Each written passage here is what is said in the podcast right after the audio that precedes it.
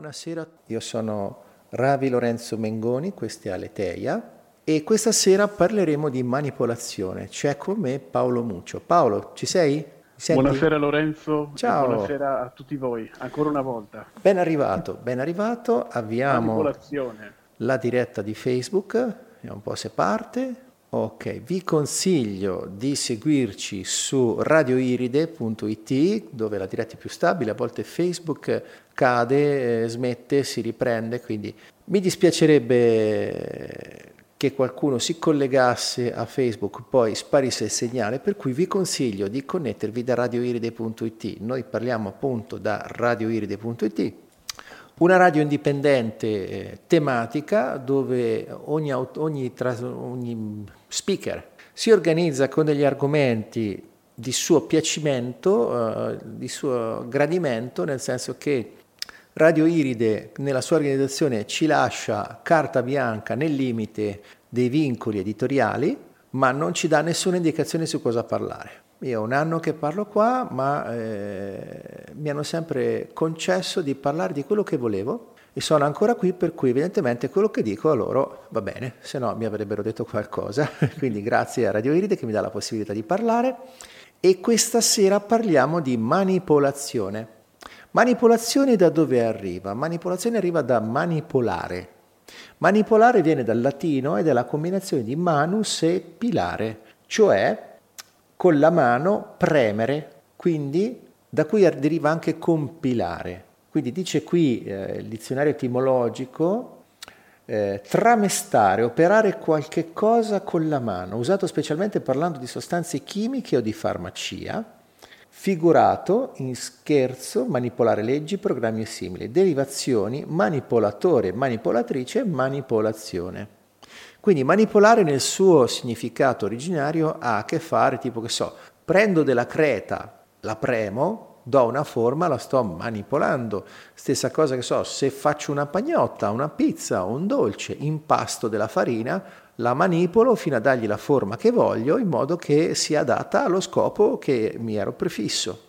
Quindi manipolare significa prendere qualcosa con le mani andare a dargli una forma che eh, ci serve per qualche scopo. Quindi quello che eh, mi arriva chiaro è che la manipolazione la si fa quando si dà una forma a qualcosa in modo tale che risponda a una nostra esigenza. Quindi manipolare di per sé non ha un'accezione negativa, cioè se faccio con la creta un bel vaso, un'opera d'arte, è una manipolazione bella.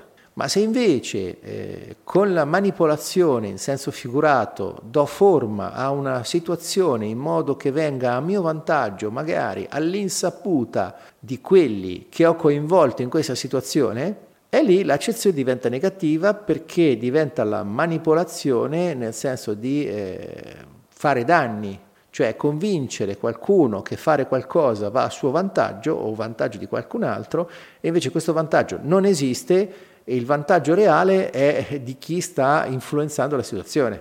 Ho reso l'idea Paolo? Come ti è sembrato questo giro di parole? Sì, secondo me eh, non manca assolutamente nulla. Uh, Grazie. Io uh, sicuramente è letteralmente sovrapporre una realtà che è propria mm-hmm. alla realtà di, di, qualcun altro, addirittura non tenendo conto del fatto che la persona sulla quale si sovrappone una realtà abbia una realtà propria. Quindi ehm, secondo me non si tratta solamente di eh, imporre uh-huh. quella che è una, la propria visione delle cose, ma addirittura non tenere conto del fatto che un'altra persona abbia una visione personale delle cose. Quindi, sì, sì, sì, sono d'accordo e questo secondo me è, va bene quando la manipolazione è inconscia, nel senso esatto. che se io per, mia, eh, per un mio incastro emotivo, per qualche cosa di cui non sono consapevole, mi adopero, mi adopero per eh, far sì che qualcuno faccia qualcosa eh, secondo qualcosa che mi piace, anche se non vuole, questa è una manipolazione che io faccio per un motivo subconscio. Che so, ho una ferita per cui detesto quella situazione, vedo qualcuno che va per mettersi in quella situazione e provo a dargli dei consigli, a fargli cambiare idea in qualche modo, perché non? Perché ci sia un motivo reale, ma perché per me inconsciamente quella situazione in cui ipotizzo andrà quel, quell'essere umano è fastidiosa, non l'accetto. Invece, invece c'è un tipo di manipolazione che è fatta in modo consapevole, per cui chi la adopera sa esattamente che quello che va a far fare agli altri gli fa danno e lo fa perché decide che il suo vantaggio va sopra quello degli altri. Questo è il caso tipico di una truffa. Un sì, truffatore io aggiungo, è un. Aggiungo addirittura un, qualcosa in più. Dimmi.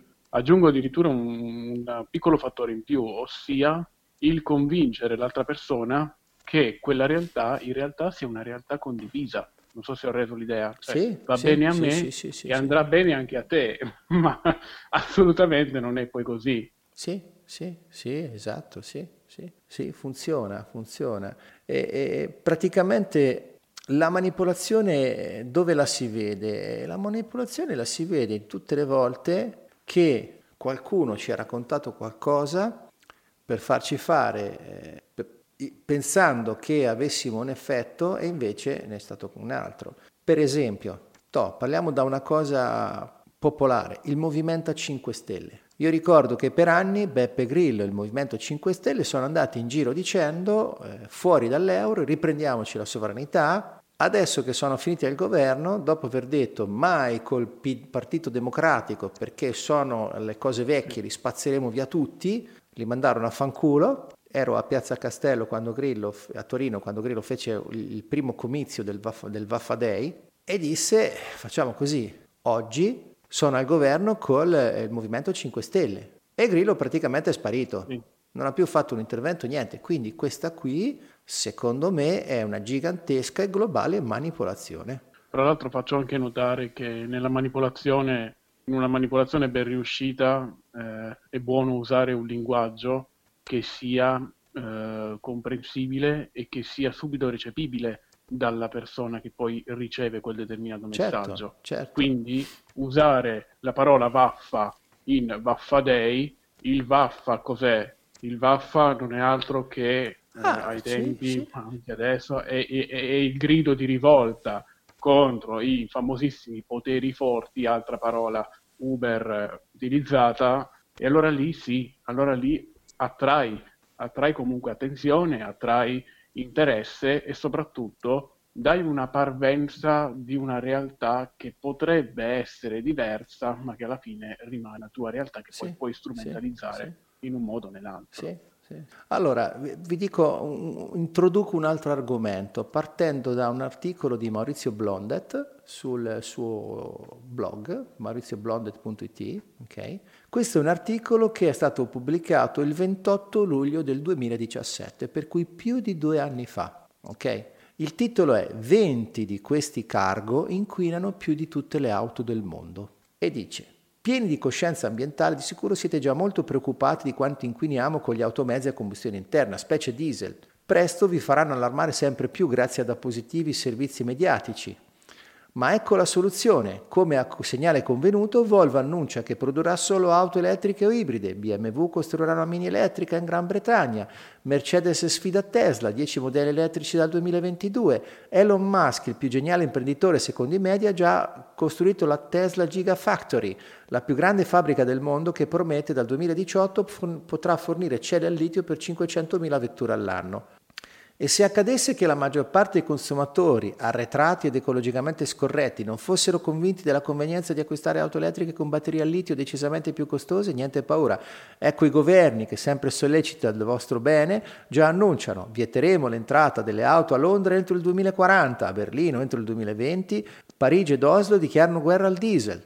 I sindaci di diverse capitali stanno seguendo solo auto elettriche nei centri cittadini. Il governo USA elargirà a Elon Musk 1,3 miliardi di sussidi pubblici per la sua geniale impresa. Musk è geniale anche nell'intercettare sussidi pubblici. Tra parentesi, vi toccherà comprare un'auto elettrica. Ostinarsi a tenere un diesel sarà segno di rozzezza e insensibilità, come essere omofobo e populista. Di punto in bianco l'auto elettrica. E anche i governi, avete notato, si sono schierati, schierati per l'elettrico a segnale convenuto. Signo dato, come dice Giulio Cesare nel De Bello Gallico, Chi è da quel luogo abbia dato lo squillo di tromba convenuto a cui tutti i leader e le case obbediscono è difficile dire, ma deve essere lo stesso centro che sta dovunque in nessun luogo, che ha condannato di, di insegnare il gender ai bambini dell'asilo, l'obbligo di 12 vaccini ai neonati, il matrimonio ai sodomiti, puntare all'abolizione del contante, ridurre la Chiesa Cattolica in coppia sbiadita di Human Rights Watch e presto legalizzare l'eutanasia per le bocche inutili. Tutte cose di cui fino a pochi anni fa nemmeno si parlava ed improvviso vengono attuate dalle due parti dell'Atlantico, simultaneamente come da segnale convenuto. Adesso qui andiamo al punto. Allora, qui c'è una foto sull'articolo di Blond dove c'è un cargo pieno di container, praticamente c'è un'enorme nave porta container dove eh, sopra al ponte ci sono tanti container quanto all'altezza della nave che sporge dal mare, per cui veramente tanti, e dice chiaramente, per questo 20 cargo fanno peggio che tutti gli automezzi sulla Terra e il punto è che non sono 20, sono 60.000 supercargo che stanno navigando gli oceani, attraversano gli stretti di Malacca, fanno la fila per entrare nel canale di Suez, superano Gibilterra e, di, e, di, e dirigono alle Americhe. Questo, per cui praticamente, anche se noi azzerassimo, azzerassimo l'inquinamento dei trasporti terrestri di tutte le auto di punto in bianco, ok? Noi avremmo 60.000 per 20, ok? Quindi 60.000 per 2 fa 120.000, 120.000 per 10, 1 milione e 200.000 volte l'inquinamento delle automobili. Per cui ci sono i cargo che portano le merci dalla Cina, sud-est asiatico, in giro per il mondo e viceversa, inquinano un milione e duecentomila volte di tutte le automobili che circolano. Per cui smettere di inquinare con le automobili è meno di una goccia nell'oceano. Questi sono dati oggettivi, cioè su questi numeri non si può parlare di opinioni. La matematica non è un'opinione. I supercargo che portano in giro le merci per il mondo inquinano come un milione e duecentomila volte tutte le auto del pianeta. Un milione. Non so se è chiaro Paolo. Tenendo conto che, tenendo conto che bisognerà anche produrle, sicuramente anche lì eh, ci saranno determinate condizioni di produzione che andranno a vantaggio del produttore più che ma quelle uh, navi lì, Paolo, quelle navi lì, le navi non sono... Anche... Ma Paolo, le, le, navi non sono oggetti di consumo, per cui finché non sono state ammortizzate ben bene, sicuramente le tengono e anche dopo ammortizzate, probabilmente per come sono fatte, rende molto di più mantenerle e portarle avanti che demolirle. Cioè, capisci? Nell'industria, nella... io lavoro in informatica per guadagnarmi da vivere, ok? Allora, ci sono in giro sistemi informatici su server che stanno in piedi da tanti, tanti anni. I programmi eh, che gestiscono le banche nel loro cuore finanziario sono scritte con linguaggi di programmazione che risalgono agli anni 60 e quelle procedure sono ancora praticamente le stesse. Perché una cosa che funziona a quel livello lì non la si cambia. Perché spendere per rifare qualcosa che già funziona e va bene? Capisci? Così ragionano a livello economico i grandi centri di potere, ok? Le, le aziende, le organizzazioni. Per cui queste gigantesche navi che solcano gli oceani e inquinano come un milione di volte tutte le automobili della Terra, okay, continueranno ancora ad andare per lungo tempo e non le convertiranno in, in, autom- in, navi elettriche, perché non ce n'è abbastanza di elettricità o di batterie. Se dovessimo sostituire i motori diesel di quelle navi con motori elettrici, la nave probabilmente forse neanche riuscirebbe a portare niente perché sarebbe piena di batterie.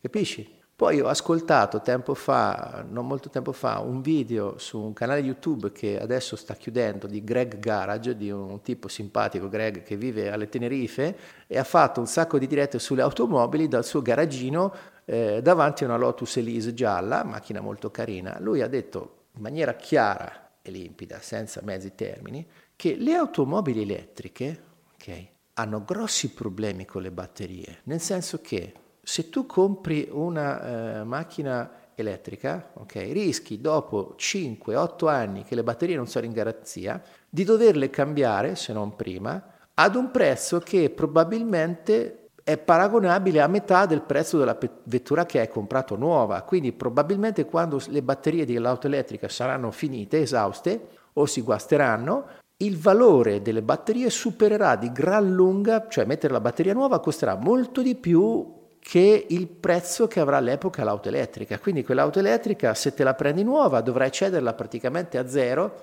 perché chi se eventualmente se la prende deve spenderci quanto quella vale per ripararle, per metterci le batterie nuove.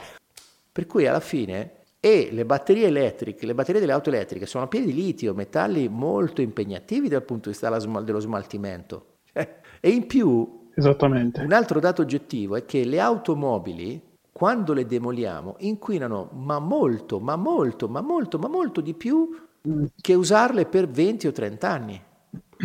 Eh sì. Quindi ne abbiamo già parlato in altre esatto. occasioni. Quindi ricordo, questo sì. cosa ci dice? Ci dice che tutto il movimento ambientalistico eh, che si sta coalizzando, coagulando attorno alla figura di Greta Thunberg, che io la trovo... Cioè, io Greta non la conosco, solo una fotina di Greta che gira dei video dove ho modo di vedere come lei parla lei in quello che dice ci crede, ma non è la verità. Perché quello che deriva da quello che eh, propone di fare Greta, cioè di cambiare automobili e fare queste cose così come... In realtà è una manovra, secondo me, concertata che va a toccare neanche un po' l'inquinamento del mondo, perché le navi inquinano milioni di volte di più. Per cui se vogliamo togliere l'inquinamento, cominciamo a pensare a come non fare inquinare quelle navi lì. Stiamo parlando di un milione a uno. Cioè noi stiamo guardando un granello di sabbia che sta sul tavolino di fronte a noi, quando in realtà dietro il tavolino c'è il Monte Everest di inquinamento. Cioè questa è la proporzione. Quindi questa cosa non è reale non va effettivamente a vantaggio dell'inquinamento. Allora, quindi tu credi che Greta quindi credi io che Greta io non credo sia... nulla, io non credo anche... nulla, eh, Paolo. Io dico semplicemente che anche se facessimo quello che propone Greta, sposteremo un granello di sabbia, mentre dietro c'è il Monte Everest inquinamento che rimane lì inalterato. Quindi è del tutto uno sforzo inutile dal punto di vista della salvaguardia del pianeta. Capisci? E questo è il punto. Qual è l'effetto di questo movimento che fa Greta?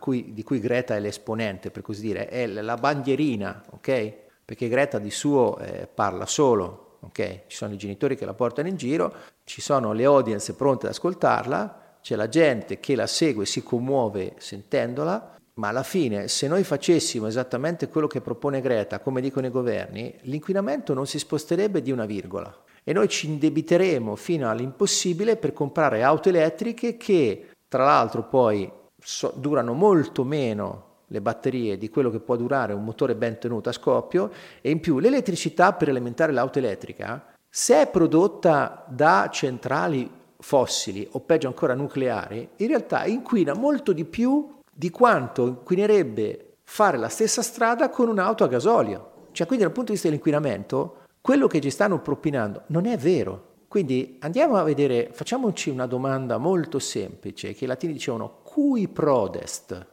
A chi giova? A chi giova tutto questo? È un po' il criterio che adoperano anche gli inquirenti quando fanno delle indagini su dei reati. Per scoprire il colpevole o il mandante, così si chiama, cercano un movente. E il movente cos'è? Generalmente un vantaggio. Quindi chi è che trae vantaggio da questo movimento ecologista? Il pianeta no, perché il pianeta non ne ha nessun vantaggio, per cui non è la Terra che sta influenzando sta gente eh, per sì, fare questa cosa, perché eh, l'inquinamento dal punto di vista della Terra non cambia una mazza, se noi eh, c'è un milionesimo dell'inquinamento. Okay? Fatevi i conti e la matematica non mente. Quindi chi è? Beh, I soliti noti, quella fetta eh, di popolazione umana che ammonta all'1% che possiede il 99% delle ricchezze del pianeta. Per cui anche lì c'è da fare un, un piccolo conto. Okay? Ah, se questi signori, che sono l'1% della, della, popolazione mondiale, per cui visto che sono così ricchi, si potrebbe anche supporre che qualche conoscenza ce l'hanno, per cui non si diventa ricchi per caso, ok? Ci vuole qualche capacità ce la vuole per diventare così ricchi. Quindi, se hanno il 99% delle ricchezze in mano, tirare fuori 50 miliardi di euro per sanare il clima, come ho letto, mi sembra di aver letto in giro che vorrebbero raccogliere per contrastare il cambiamento del clima, ma per questa parte della popolazione è una goccia nell'oceano. Invece per noi, gente del popolino, che si accontenta di spartirsi la briciola dell'1% della ricchezza mondiale, essendo il 99% della popolazione, per cui abbiamo proprio le briciole, tirare fuori questi 50 miliardi di euro è un impegno gravoso, quindi sicuramente non è a nostro vantaggio non è a vantaggio del pianeta, è a vantaggio solo delle lobby economiche Quindi di fatto io qui ci vedo una manipolazione, come dicevamo prima, ci presentano una realtà in maniera tale che ci fanno credere che questa cosa vada a vantaggio di una situazione, l'inquinamento del pianeta e anche, quindi anche del nostro futuro, dei nostri figli, si, si appellano al nostro buon cuore, al nostro buon senso per farsi accettare delle manovre che in realtà non fanno altro che ingrossare i portafogli di coloro che sono già ricchi, senza muovere nulla per il pianeta. E questa per me è manipolazione. Questa è manipolazione, c'è poco da dire. Eh, vabbè Paolo, eh, è sta- ti è sembrato chiaro quello che ho detto? Mi sono dilungato troppo? So, chiedo un feedback a te che non hai peli sulla lingua. No, guarda, secondo me, no, secondo me comunque, sì, certo, no, ti ho lasciato comunque uh, proseguire perché è, è, molto semplice anche perdersi nel discorso. Mm, grazie. E, guarda, sicuramente eh, il fatto che ci sia una manipolazione per me non è di certo una novità, Mm-hmm. Viviamo di manipolazione, viviamo immersi da sempre nella manipolazione. Greta eh, sia consapevole o che sia inconsapevole, io non voglio entrare assolutamente nel merito, non mi importa. E, e soprattutto per me quello che è importante è che eh, si porti rispetto per una, una ragazza di quell'età che eh, arriva a parlare di tematiche così importanti. Alcuni ho sentito che eh, inneggiano eh, alla ragazza come se la ragazza dovesse fare qualcosa, eh, come se lei dovesse portare delle soluzioni e si, si, dimenticano che hanno davanti una ragazza di 16 anni che abbia la sindrome o meno, non importa, è sempre una ragazza di 16 anni che eh, comunque è stata posta lì e sta lanciando un messaggio. È un po' come quando si va in chiesa, no? Eh, sì. Molti dicono se il prete non è coerente con quello che dice, allora io non lo faccio. Se invece certo. è coerente lo faccio. No, non è un discorso, non è un discorso serio e non è un discorso funzionale, soprattutto per se stessi. Sì, uh, sì, sì, per me, eh, quando facevo il, faccio un piccolo esempio che magari può aiutare, quando facevo il critico letterario ed ero invitato come giudice ai concorsi,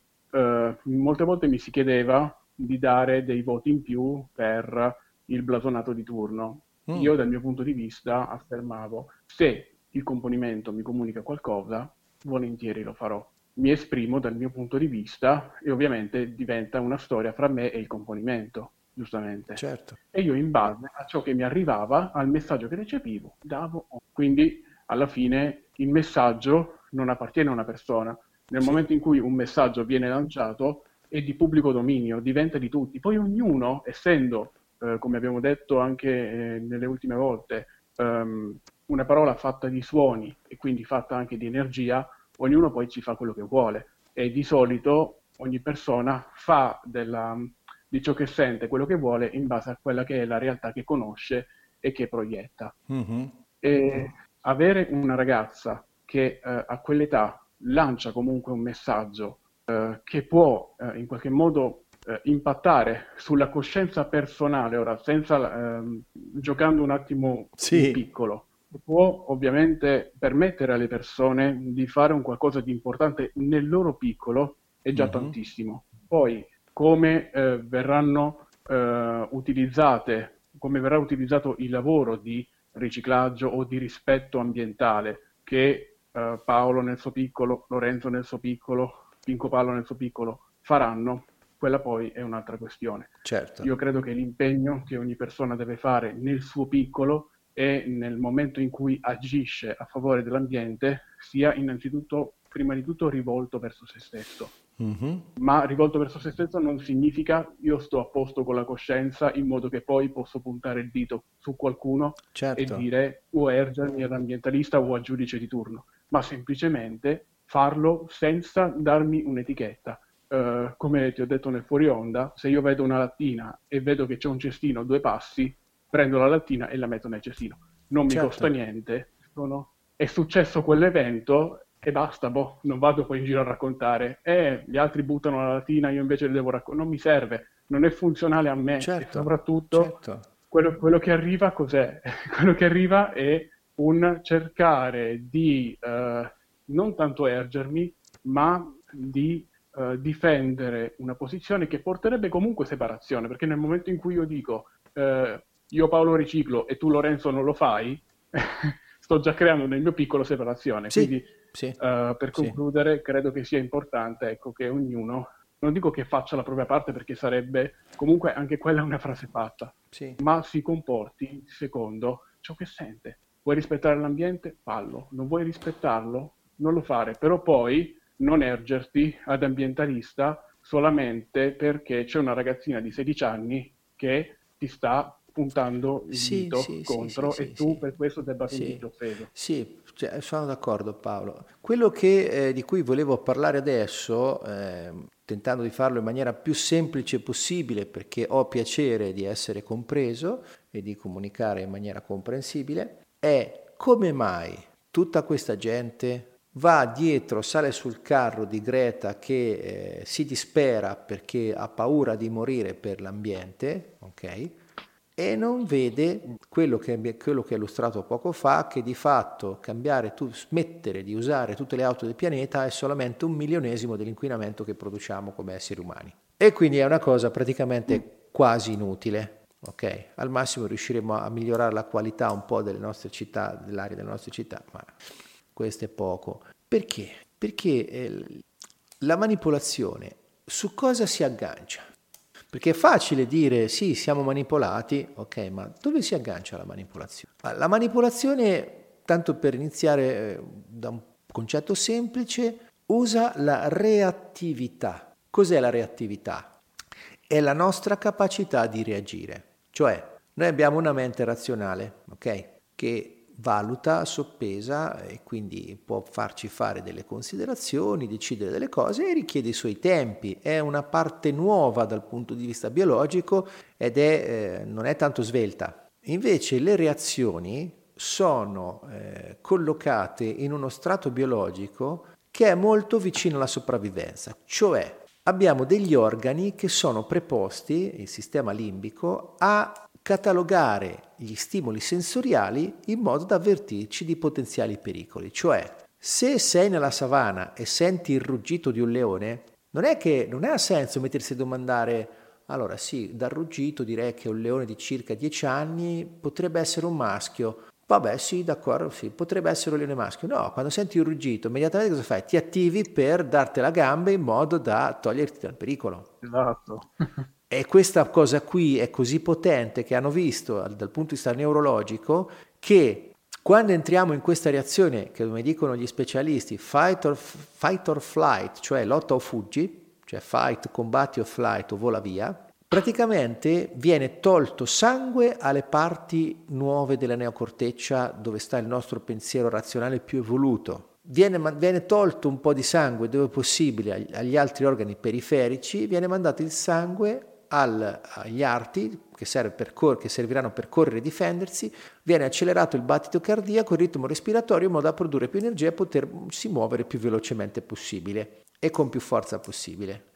Quindi queste reazioni qua sono utili in certi contesti, ma se usate con cognizione di causa possono portarci a un'esclusione delle nostre parti razionali e, e, e, farci prendere delle decisioni sulla base di spinte emotive che non sono adatte al contesto, perché decidere di eh, cambiare l'automobile perché Greta ci ha commosso con la, la sua paura di morire per colpa dell'ambiente non ha molto senso logico, ci mette nei guai, ci fa fare debiti. Non è come il leone che ruggisce nella savana, che lì non è che poi sta a pensarci se ci pensi ti acchiappa e ti mangia, ok? E lì invece, allora chi fa la manipolazione tenta di eh, indurci in queste reazioni dove noi di fatto diventiamo più stupidi, perché per lo stesso fatto che noi togliamo con il nostro sistema limbico sangue alla neocorteccia, il nostro pensiero razionale più evoluto, più elevato non funziona più, ragioniamo sulla base di istinti mm.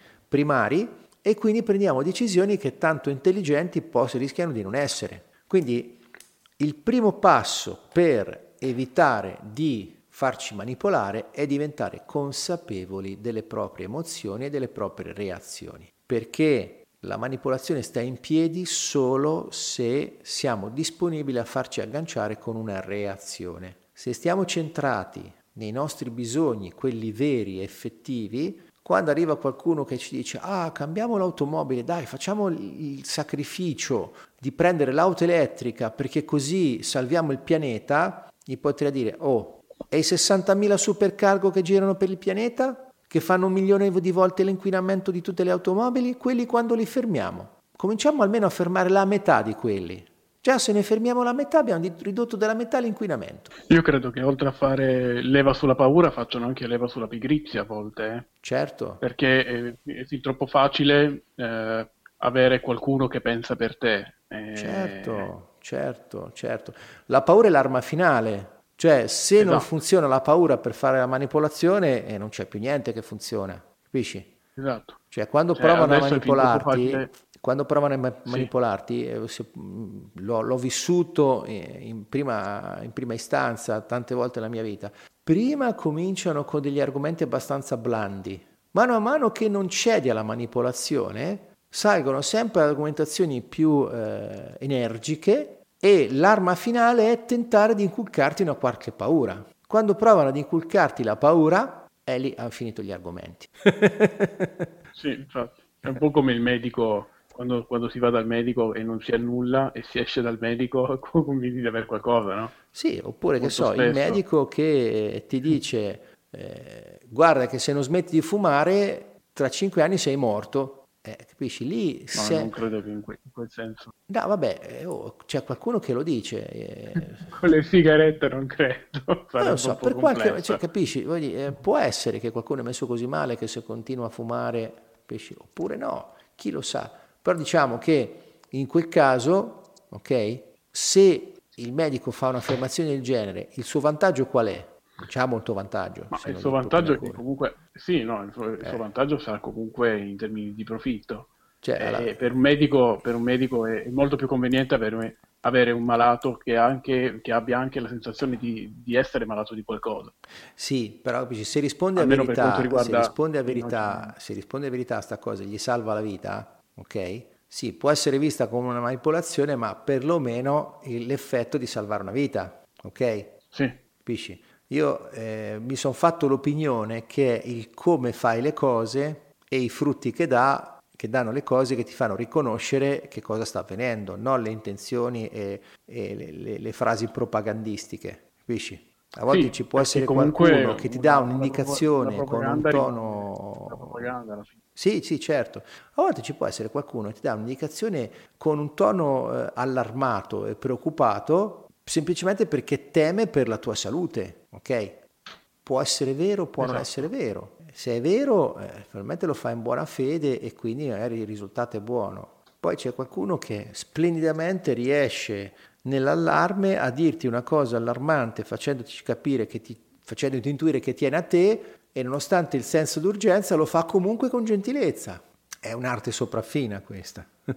Io non eh, so beh, se sì. ne sono capace, non credo, non, lo, non, non credo, di esserne capace, non lo so, boh, forse Ma sì, forse, forse non lo so, non sono io che lo posso dire e magari potrebbe dirmelo qualcun altro se fosse l'occasione, potrebbe essere un bel feedback se mi arrivasse. Quindi la manipolazione eh, praticamente è una cosa che noi facciamo oltretutto, anche su noi stessi. E come? Dici com'è? Noi ci manipoliamo? Sì, noi ci manipoliamo qua già creando la nostra realtà. Quando noi creiamo la nostra realtà dicendoci delle cose o vedendo delle cose, interpretandole in quella maniera, perché noi non vediamo con gli occhi, noi vediamo con la ricostruzione che facciamo delle immagini nella mente, dal significato che le diamo, così come i suoni, così come le sensazioni tattili. Quindi se abbiamo delle parti che prendono il controllo di noi, che hanno degli scopi, cercheranno di dipingere la realtà in modo tale che le azioni che vanno a favore dei loro scopi siano quelle scelte. E quindi se noi ci facciamo manipolare è perché sappiamo anche già come manipolarci, sappiamo quindi come manipolare e accogliamo una manipolazione, perché c'è una parte di noi sì, esatto, che si aggancia a quella cosa. Previo che ci porta dal manipolatore, no? C'è un manipolatore previo che ci porta da un manipolatore. Sì, sì, Come sì, se fosse un passaggio di consegna. Dai ascolto certo, a lui. Certo. Ma io credo perché comunque il nostro organismo è, è programmato per risparmiare energia. Quindi non solo, non solo, non solo. Quello porta, quello che dici tu è, è così, sono d'accordo con quello che dici, quello che dici tu ci porta a tentare di saltare nel tempo più breve possibile ad una conclusione che ci faccia smettere di pensare a una qualunque cosa a cui stiamo pensando. Cioè se eh, tipo la domanda primaria che si fanno tutti gli esseri viventi quando incontrano un altro essere, si fanno tre domande. La prima è è pericoloso? La seconda, mi ci posso riprodurre? E se è carnivoro, mi ci posso nutrire? Queste sono le tre domande di base che si fanno gli animali. Gli erbivori se ne fanno solo due, perché si fanno la domanda mi ci posso nutrire solo se è un'erba, così dire. ok?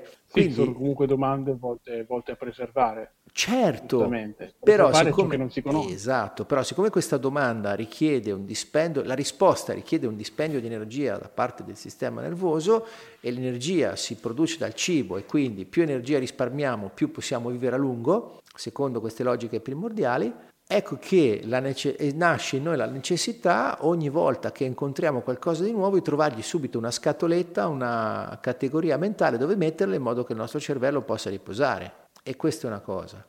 L'altra invece è la presenza di traumi e o ferite. Cioè se noi abbiamo vissuto un trauma di qualche tipo, la nostra parte inconscia tende a nasconderlo alla parte razionale, a negarlo o a sostituirlo. Però ci porta a rivivere delle situazioni per cui c'è la possibilità di prenderne di nuovo consapevolezza e quindi di andare oltre quella ferita. Tipo che so, il depresso.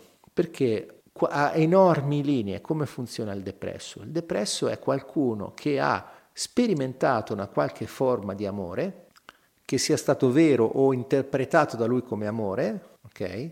C'è una sottile differenza, ma per il subconscio è la stessa cosa.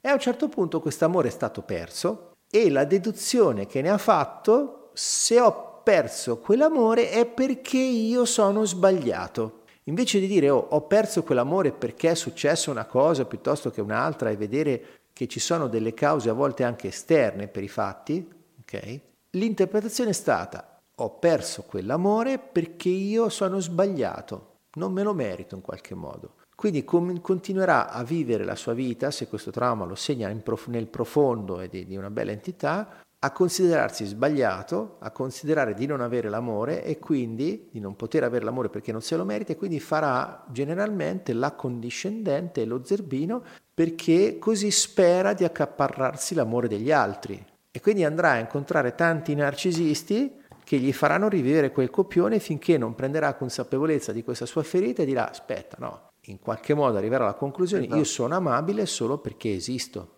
perché ogni essere vivente che esiste, zanzare a parte, secondo me, è amabile. ok? Anche perché le, le zanzare prendono. Esatto, infatti, infatti, quando dice, vabbè, sì, io generalmente amo gli animali, ma le zanzare non ce la faccio. E, e dopo tutto, cioè, se è vero che ci rincarniamo, se qualcuno ha scelto di rincarnarsi in un essere che per vivere va a bucare la pelle degli altri, a succhiargli il sangue, lasciandogli anche un ponfo fastidiose, a volte dolorose, addirittura portando malattie, ma io qualche domanda me la farei. eh, non so eh, se hai l'idea, capisci? Che è un po' quello che sta succedendo anche con Greta, insomma. Io credo che la maggior parte di noi non vuole ammettere che nel mondo ci possano essere ragazzine di 16 anni che possono essere forse più mature, più responsabili, più determinate della maggior parte degli adulti. Sì. Credo che la presenza di Greta scatena scatena in qualche modo il proprio giudice interiore. È come se fosse, eh, Lorenzo, un campanello d'allarme. Sì. E non è il campanello globale del clima e non è per il pianeta, ma secondo me è qualcosa di molto più complesso e molto più profondo sì. e che ha a che fare con la nostra personalità. Esatto, sì, cioè, il, sentir- sì, il sentirsi giudicati non dipende da Greta, ma di ciò che essa in qualche modo estrapola da noi, che è una verità che ci fa scoprire magari egoisti, magari poco attenti, magari lascivi nel trattare l'ambiente, anche nel nostro quotidiano. Oppure, Credo... sì, sì, sì, sì, oppure Paolo potrebbe, cioè diciamo che questa cosa qui è plausibile, quello che dici, funziona, sta, sta in piedi, ma ci possono essere molte variazioni sul tema. Per esempio, qualcuno potrebbe vedere in Greta una sua figlia indifesa da difendere e proteggere e quindi dice ok, visto che tu hai paura del cambiamento climatico, a me piange il cuore a vederti così che soffri per questa cosa, ok, d'accordo, facciamo qualcosa per il cambiamento climatico, illudendosi di farlo davvero, andando dietro a quello che dice Greta. Sì, anche. Questa è un'altra, questa vedi, è un'altra, un'altra realtà. La mia era una realtà che puntava il dito su Greta e che vedeva il giudice, tu invece hai visto già la figlia, cioè abbiamo già, sì. parlando di manipolazione e parlando di un personaggio, perché non mi sento di definire Greta in questo contesto sì, l'essere umano. L'essere umano Greta noi non ecco. l'abbiamo mai incontrato e non lo conosciamo, Appunto, per cui non possiamo esatto, dire niente non lo di conosciamo lei. Possiamo, solo parlare, eh, possiamo solo parlare dell'immagine mediatica che ci viene propinata da, da quelli che chiamano il mainstream. Sì. cioè, certo. Abbiamo già creato due realtà che eh, non sono né contrapposte fra loro né eh, contigue fra loro, ma sono già due realtà esatto, che formano esatto. una verità più grande, esatto. ma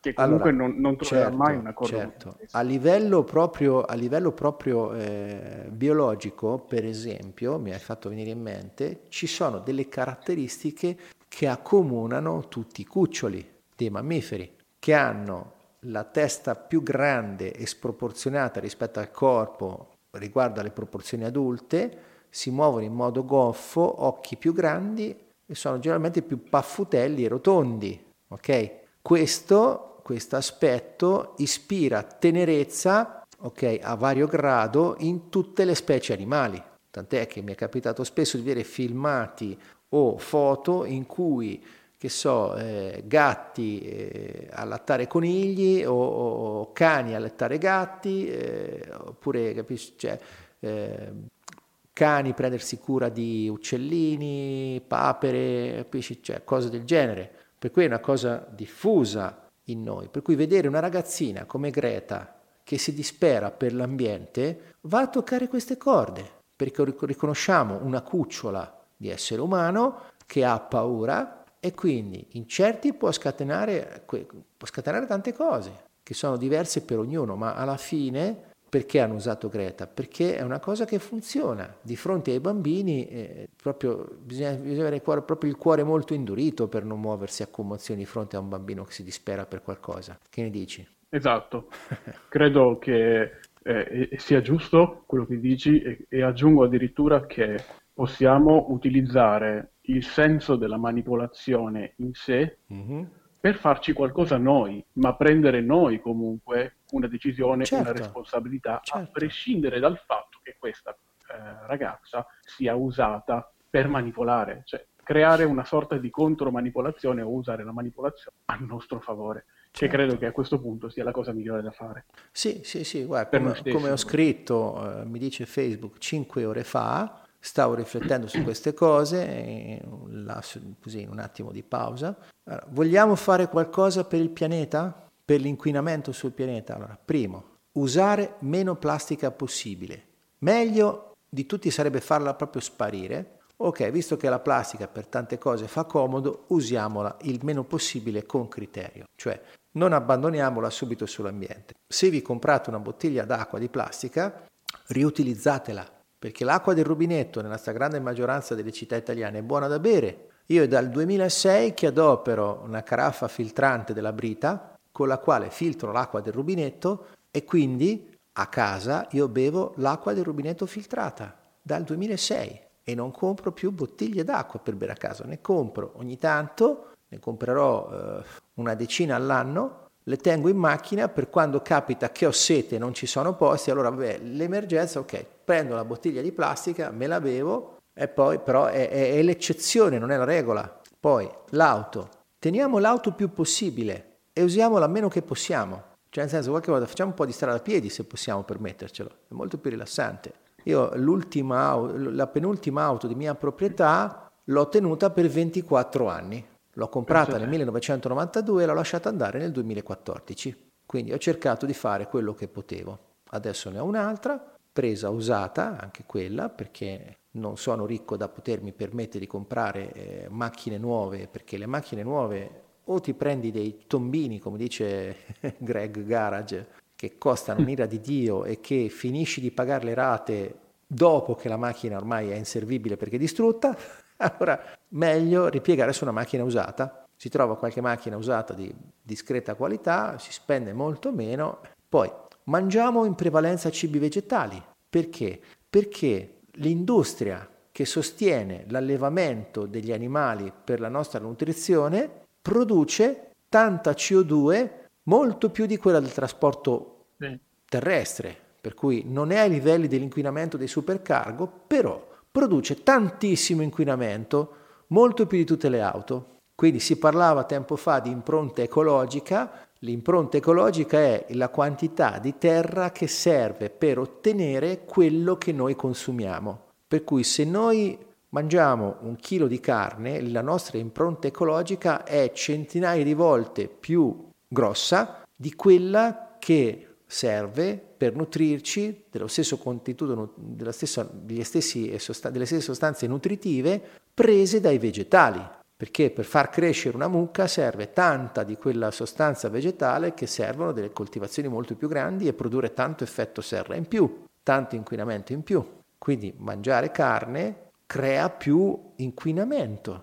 Al di là non ne sto facendo tenendo un discorso anche... filosofico, vegano, vegetariano. No, no, no, tenendo, anche, tenendo, anche, conto, eh. tenendo anche conto che uh, abbiamo un'alimentazione in cui comunque il consumo di carne sta sopravanzando. Certo, certo, certo. Poi, Quindi... scusa, finisco l'elenco che ha fatto. Certo. Coltivate momenti di piacere sano spesso. Piacere sano, ok? Quindi escludiamo a priori eh, sostanze che danno dipendenze, sballo, sigarette, queste cose qua, per quelli sono piaceri malsani che nuociono alla salute. Quindi se vi piace andare a correre sulle statali a 300 all'ora, No, quello non è un piacere sano perché prima o poi vi schiantate da qualche parte e portate con voi qualcuno, ok? Questo è quanto.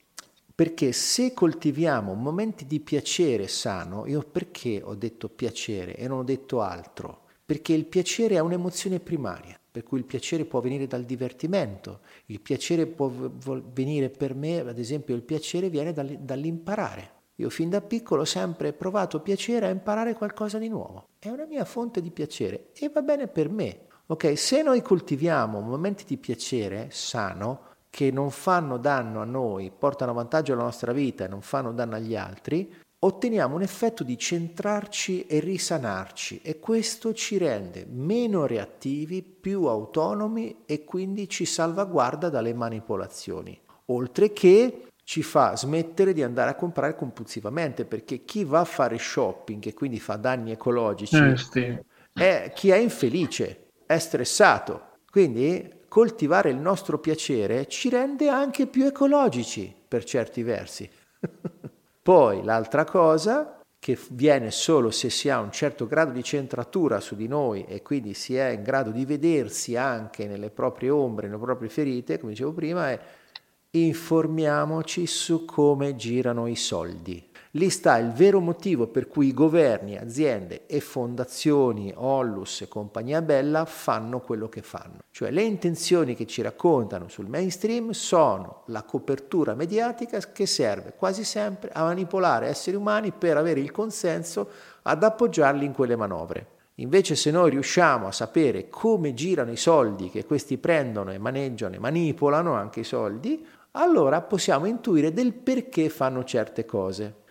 Poi l'ultima, verificate quelle notizie che vi arrivano, quindi verificate anche quello che sto dicendo in questo momento, quello che ho detto, verificatelo. Vi invito a verificarlo perché se lo verificate avete fatto un atto onorevole verso voi stessi. Vi state onorando perché vi state tenendo nella verità ma la verità vera, la leteia come il, il, titolo che ho dato alla mia trasmissione, quella cosa da cui toglie il velo e che, come dicono gli greci, è un'episteme che sta in piedi da sola, che non mm. ha bisogno dell'approvazione degli altri per esistere. o quantomeno è una verità che sia personale ed è frutto della propria responsabilità. E guarda caso, sì. abilità a rispondere, quindi... Sì, sì, sì, sì, eh, sì, E non dipendere magari, ecco, crearsi una propria dipendenza che può essere appunto una dipendenza sana anche solo andarsi a procacciare sì. uh, delle informazioni esatto. da condividere allora, poi questa... in una discussione. Sì, sì, sì, sì, è bello il concetto che hai espresso, io uso un'altra parola per questo, la chiamo interdipendenza, ok? Cioè nel senso che la dipendenza è quando tu non sei autonomo e quindi dipendi da qualcun altro, tipo il bambino con i genitori, ok? Ci sono molti esseri umani che pur avendo un corpo da adulti di fatto non sono autonomi, sono dipendenti in qualche modo da figure genitoriali.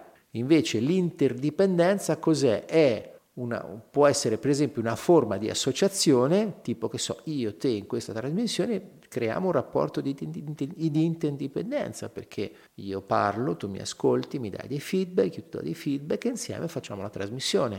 Quindi ovviamente quello che dico dipende da quello che tu mi dici, quello che tu dici dipende anche da quello che dico, però siamo qui in maniera adulta, almeno a me così sembra. Sì, no, sicuramente, sicuramente abbiamo imparato ad affinare eh, l'interdipendenza col tempo, perché comunque certo. eh, non ci vediamo, quindi non sappiamo i tempi eh, l'uno dell'altro e col tempo diciamo che abbiamo imparato a parlarci sopra di meno. esatto, di meno. Sì, sì, sì, sì, e, anche sì. Questo, e anche questo è stato frutto di, di un lavoro di, di, di, costanza e di accoglienza certo. E ti ringrazio Paolo.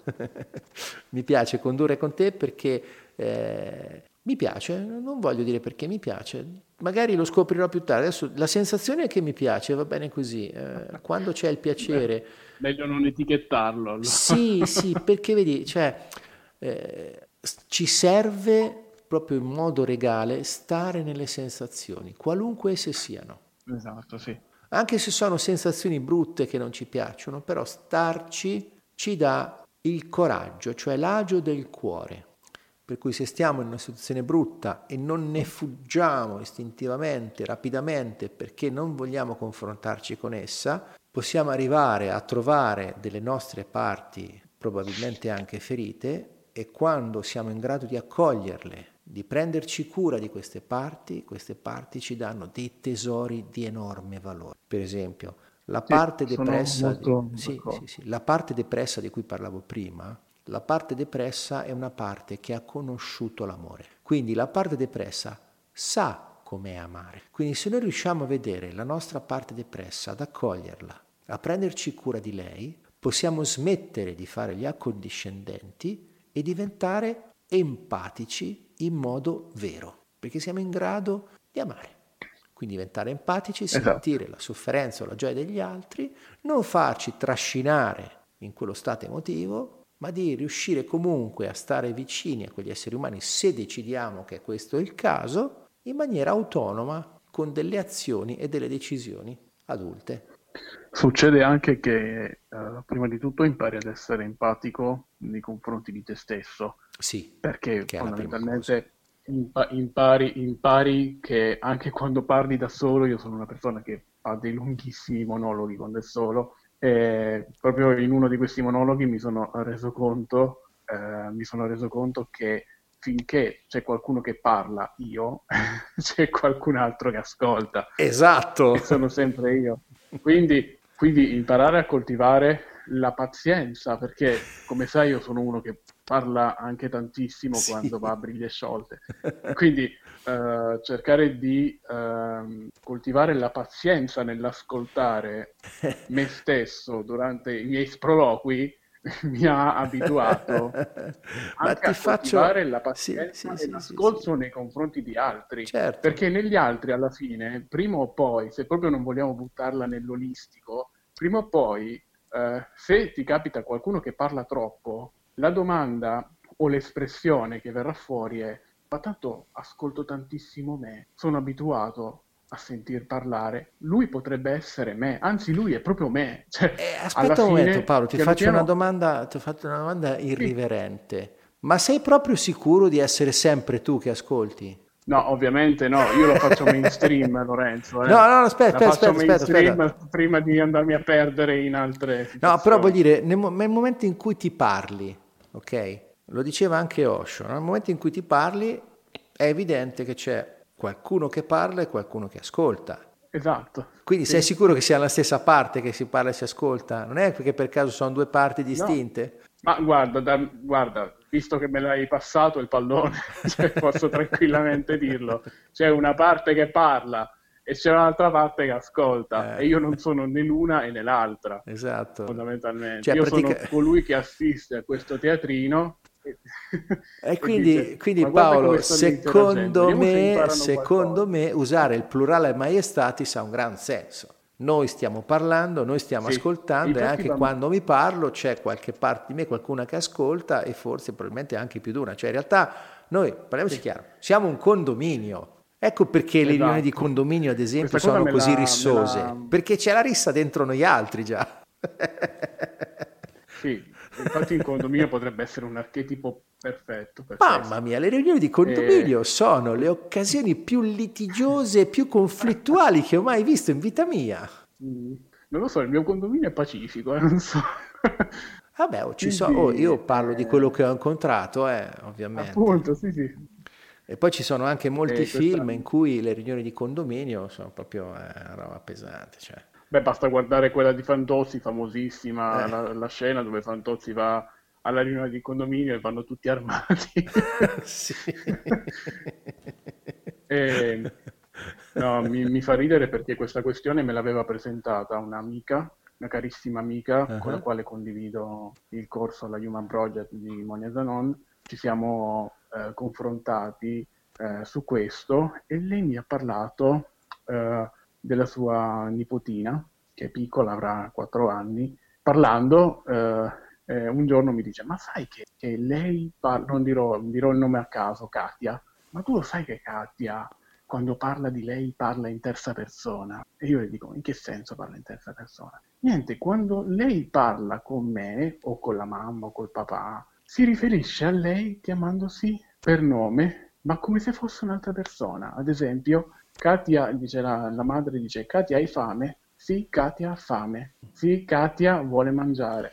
Ed è una cosa stupenda, ma questa è una genialata. Cioè, sì, cioè, questa, persona, questa, bambina ha capito bambina... tutto. Esatto. Ha capito che lei non è la maschera che gli altri vedono. Esatto, eh. esatto, esatto. Katia è arrabbiata. Dice. È una maestra. Katia non vuole fare è una maestra. Consapevole.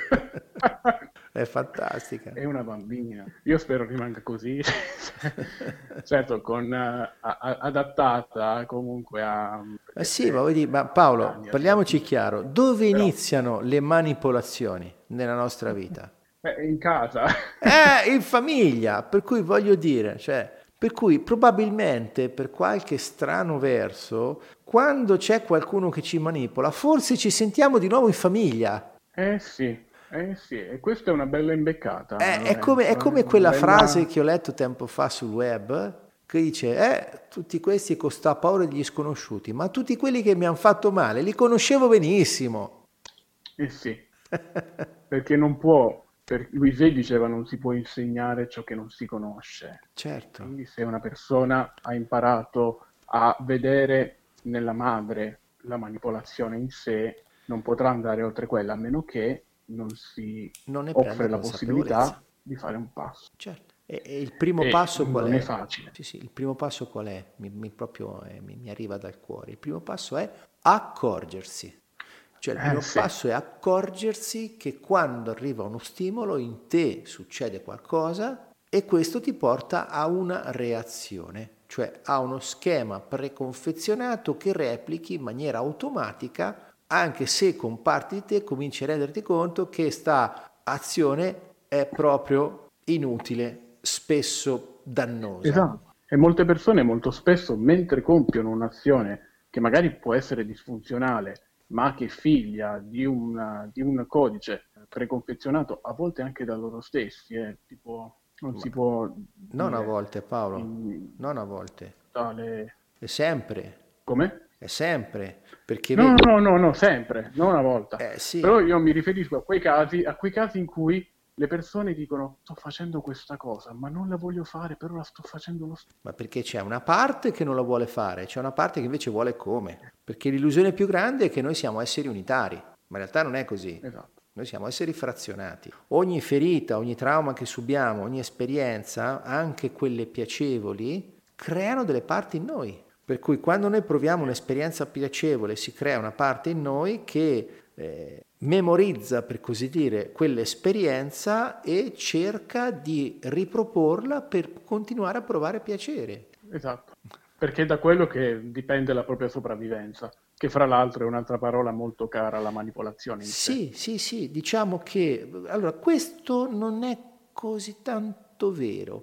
perché spesso allora il piacere che ci fa sopravvivere in realtà è un piacere che ci fa più voluto, più, più quello di cui abbiamo meno bisogno, tra virgolette, anche se in realtà non è così, è il piacere sessuale perché il piacere sessuale serve come motivazione per riprodurci come specie. Guarda caso, le sensazioni di piacere più forti che possiamo provare negli esseri umani più o meno sono quelle di quando si fa sesso, ok? Poi c'è il piacere che si prova quando si beve un po' d'acqua, che ci si toglie la sete, il piacere di quando ci si nutre, che ci si toglie la fame, e il piacere che si ha quando si va al bagno a disfarci delle cose vecchie. Non a caso quando andiamo al bagno facciamo le feci, non le farò o le faresti, le feci mm, al passato.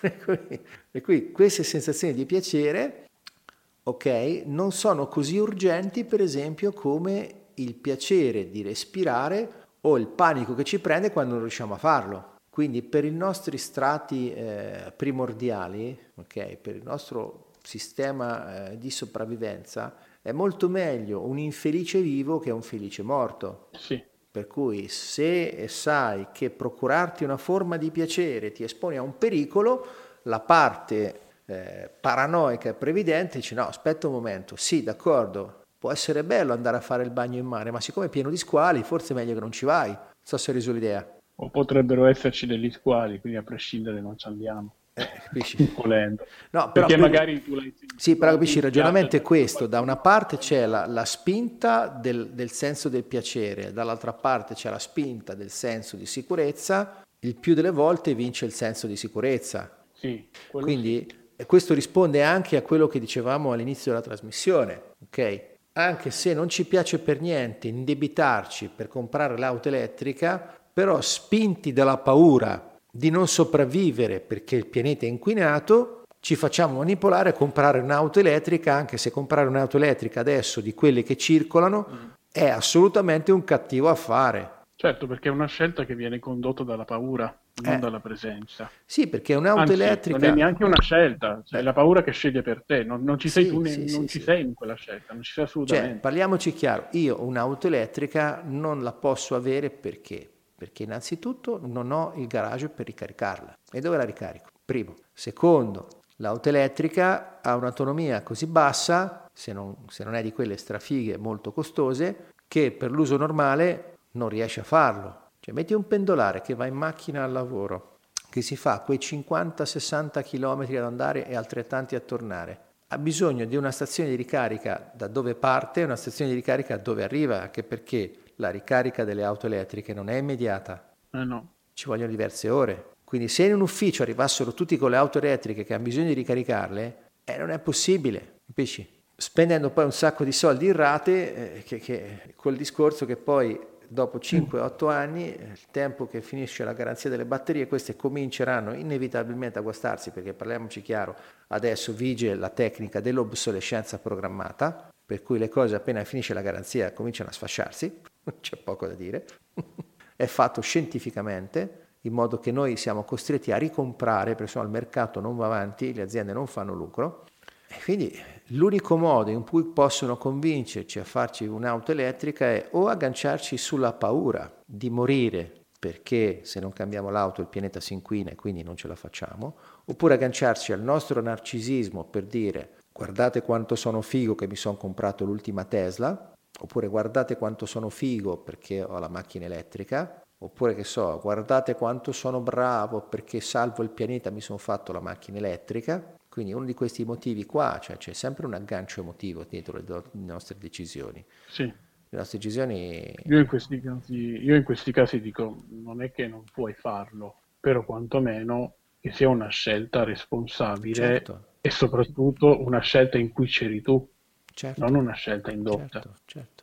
Guarda, dal, mio punto, dal punto di vista del mio piacere, avere un'auto elettrica che quindi fa pochissimo rumore, me sarebbe fantastico, perché io amo i rumori della natura, amo il silenzio, il casino che c'è a fianco di una strada per me è stressante, per cui avessi un'auto silenziosa che non emette nessun rumore, per me sarebbe bellissimo, ma purtroppo non me lo posso permettere, proprio per motivi logistici. E dove la ricarico? Cioè o vado a vivere all'IKEA, metto, mi compro che so, un camper elettrico, parcheggio vita naturale durante l'IKEA così mi ricarico.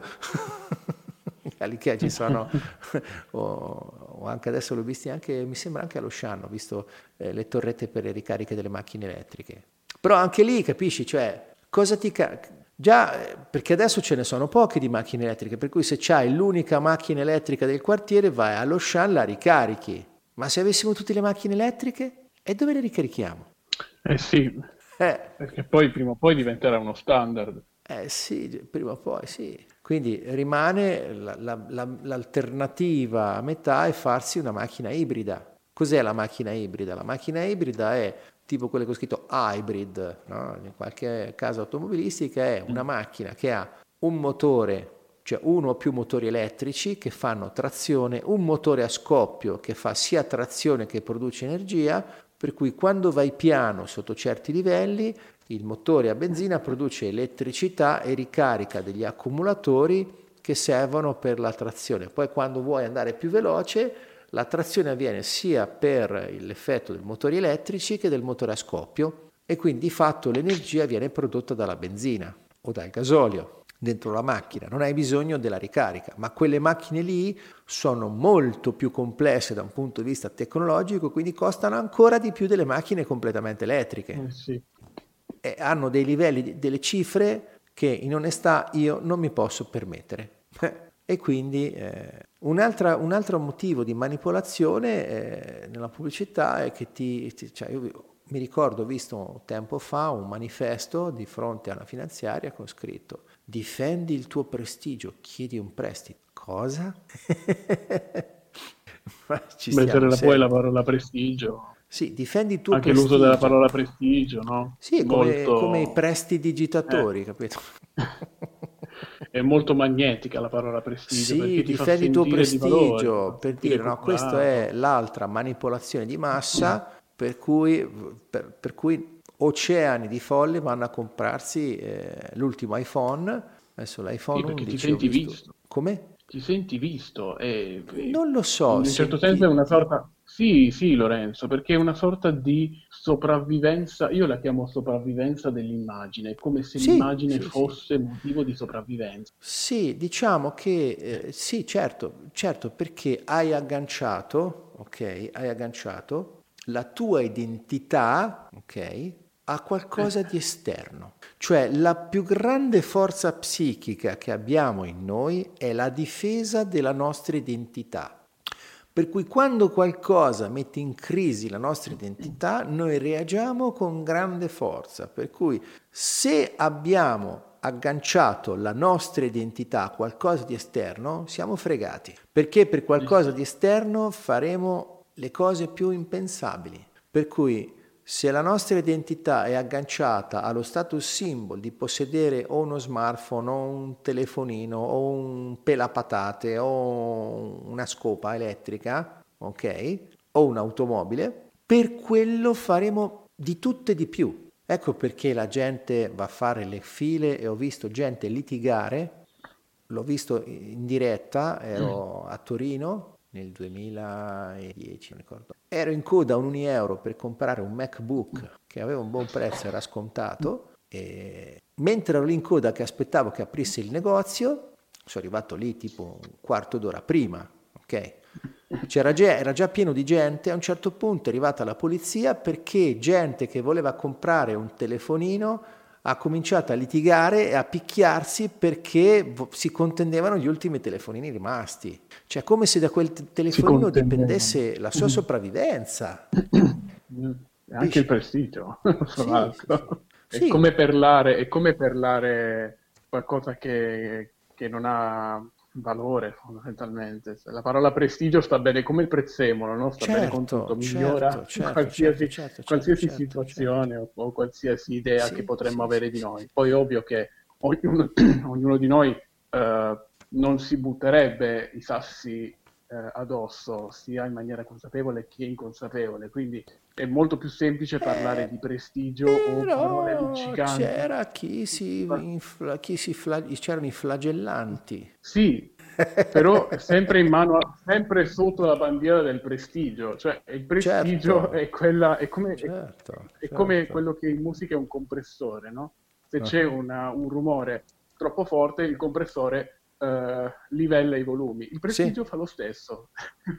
sì, sì, sì, e, sì, sì. Diciamo che usata sì, a mo' di manipolazione. Certo, quando, quando noi abbiamo eh, praticamente le, le, le manipolazioni non funzionano a sé stanti, hanno bisogno di agganci in noi. Cioè noi per farci manipolare serve che esponiamo un aggancio alla manipolazione e generalmente questo aggancio è un aggancio reattivo, cioè un qualcosa che ci spinga a reagire. Se riescono a orientare la nostra reazione verso un qualcosa, ecco che arriva la Greta di turno si espone mediaticamente, provoca reazioni nelle folle e le folle corrono a fare quello che dà vantaggio a, probabilmente a chi ha fatto sì che quel fenomeno mediatico si creasse. Esatto, non è Greta in sé, ma ciò che ruo- le ruota attorno. Sì, sì. Eh... Greta è, è, una parte di un ingranaggio che eh, spinge a fare qualcosa così come la propaganda che ci ha mm. convinto a cedere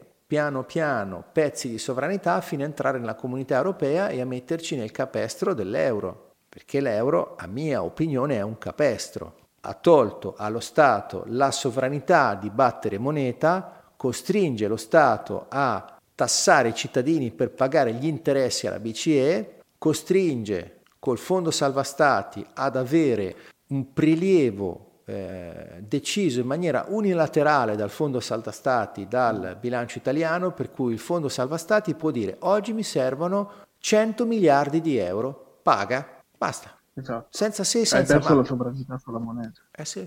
Ma qui proprio abbiamo perso la sovranità dello Stato, perché queste entità che non sono state elette, ok, di fatto vanno contro l'articolo 1 della Costituzione che dice che la sovranità è del popolo italiano. Quindi praticamente lo Stato è il primo che non rispetta la stessa Costituzione. Sì, sì lo Stato è, pri- la prima entità ad essere anticostituzionale. Semplice, molto semplice. e lo dissi Mi già, ricordo, forse... vedi, adesso con... c'è, sempre, vedi, c'è sempre una parola prima abbiamo detto prestigio, sì. uh, per l'euro mi ricordo che si batteva molto sulla parola saremo tutti uguali, uguaglianza, non ci saranno più. E invece no. Cioè, sono sempre, ci sono sempre queste poetizzazioni, no? queste sì, metafore, sì, come hai detto e invece prima, no, non si... Ma, ma aspetta, mi hai dato proprio un, un, assist pazzesco, cioè metto con l'euro saremo tutti uguali. Eh. Ok, allora come mai quando siamo entrati nell'euro, io mi ricordo il cambio, l'allora Marco veniva cambiato più o meno a 1.600 lire, ok? Per cui per avere un marco tedesco dovevi dare 1.600-1.010 lire per marco. Quindi quando hanno istituito l'euro, che è successo? Che euro-marco 1 a 1. Quindi se un euro vale un marco, per avere un euro ci vorranno 1.600-1.010 lire. No, hanno deciso che per avere un euro ci volevano 1.936,27 lire. 1,26 non ricordo. Eh, come mai? Questo non è un criterio di uguaglianza. Mi sono reso conto, no. dopo pochi mesi di, di, arri- di atterraggio nell'euro, che sono diventato più povero. Tenendo conto che... Eh, perché quello, scusa Paolo, perché quello che prima facevo con mille lire, poi per fare la stessa cosa avevo bisogno di un euro, non di mezzo. Semplice. Per cui di fatto il potere d'acquisto, il mio potere d'acquisto in euro, si è dimezzato da un giorno all'altro e sono diventato più povero. Beh, diciamo che almeno per i guadagni erano coerenti, dai.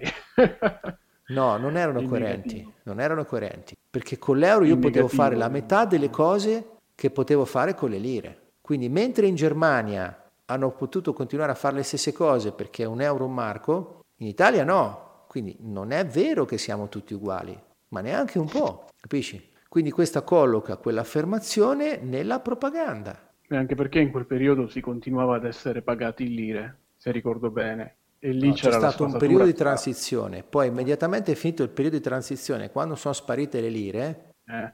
lì ho toccato con mano la realtà, che sono diventato più povero, punto. Senza se esatto, senza perché ma. lo stipendio, mi, mi, sa che lo stipendio era ancora calcolato in lire, non sì. che c'erano le lire in sé. No, no, lo stipendio era tradotto in euro. Eh sì, appunto. E c'era la doppia prezzatura, ok? Tant'è che eh, molti software continuavano internamente a fare i conti in lire mm. e all'esterno mostravano gli euro perché era pesante andare a convertire tutte, poi col tempo so, sono passati i software a lavorare direttamente in euro, ma a cavallo del passaggio con l'euro.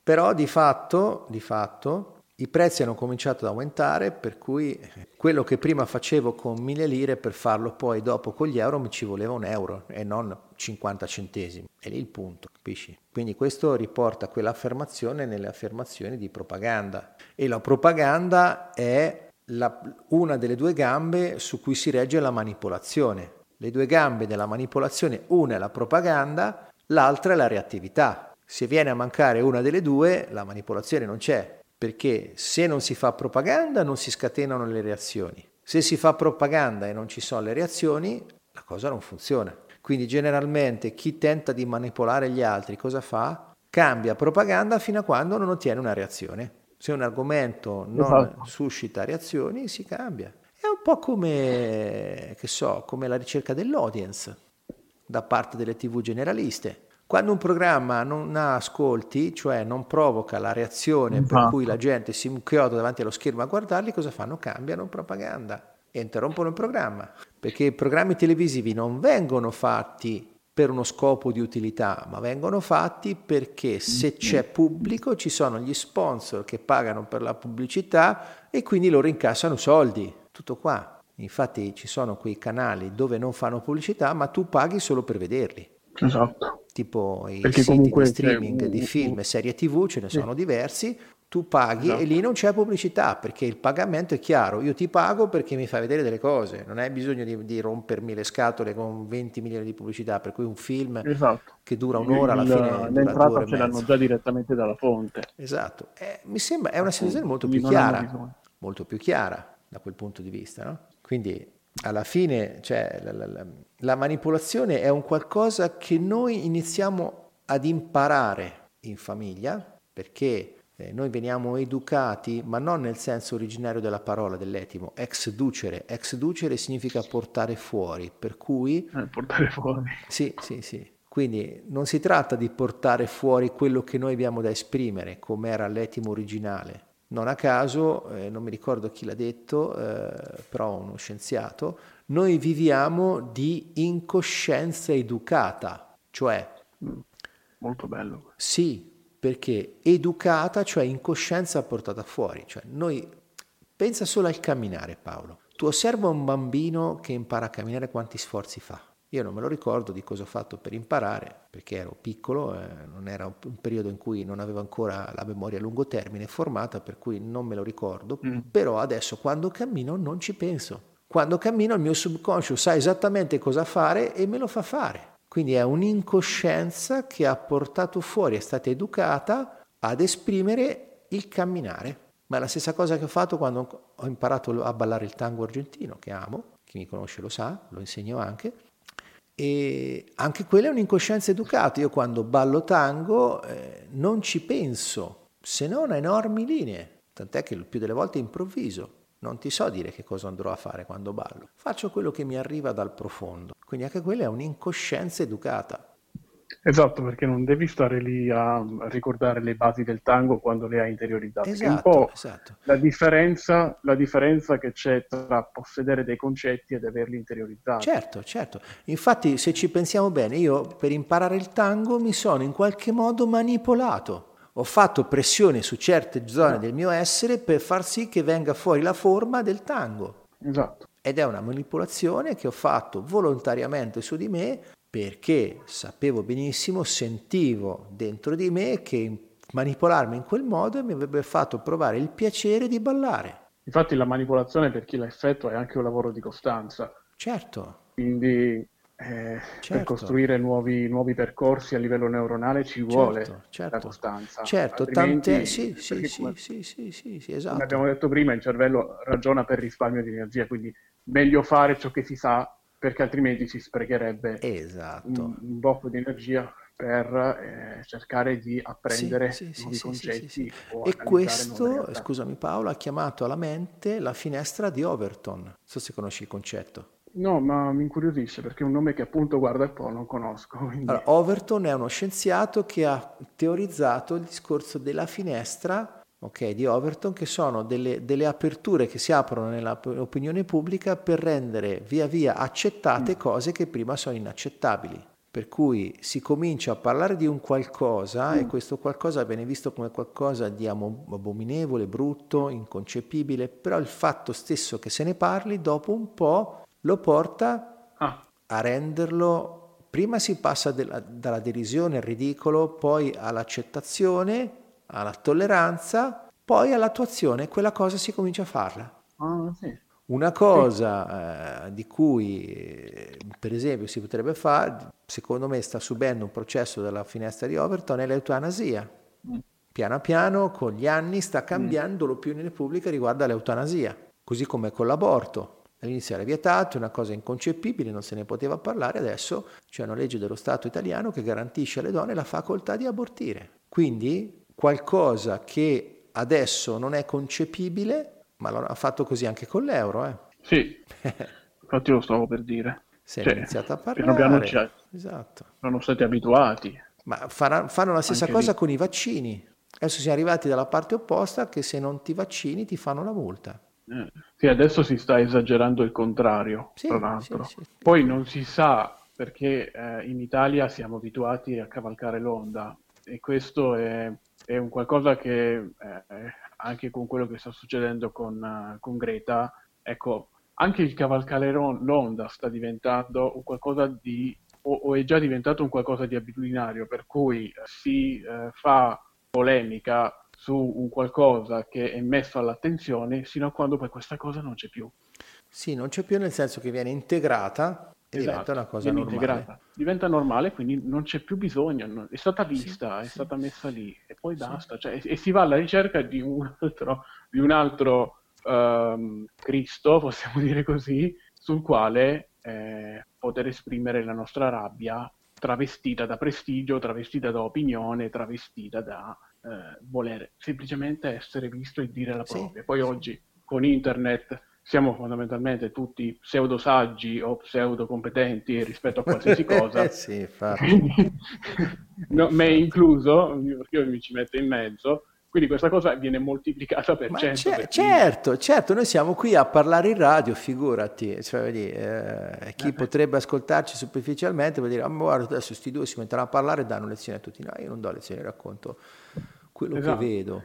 Quindi Tanto male, tanto condivido vale delle informazioni, cioè queste cose che io racconto le racconto e basta perché per impararle mi è costato eh, tempo, sofferenza, a volte gioia e impegno, a volte fatica, a volte gratificazione. E quindi sono qui a raccontarle perché provo a razionalizzarlo in maniera autentica però, perché se io sono qui che ho imparato queste cose perché qualcuno generosamente ha fatto in modo che io potessi averle. E quindi il fatto di dare così delle, de, delle informazioni per cominciare a mettere la pulce all'orecchio a qualcuno che ci ascolta, magari può fare una piccola differenza nelle altre vite, così come l'ha fatto nella mia. Perché prendere consapevolezza di come mi sono manipolato, di come mi sono lasciato manipolare delle ferite che ho e di come mi hanno incastrato per anni in comportamenti, in copioni ripetitivi e poi cominciare a vederli, a farmi quelle domande evolutive, ad accorgermi, perché la prima domanda evolutiva, quando ti accorgi fai la domanda evolutiva e dici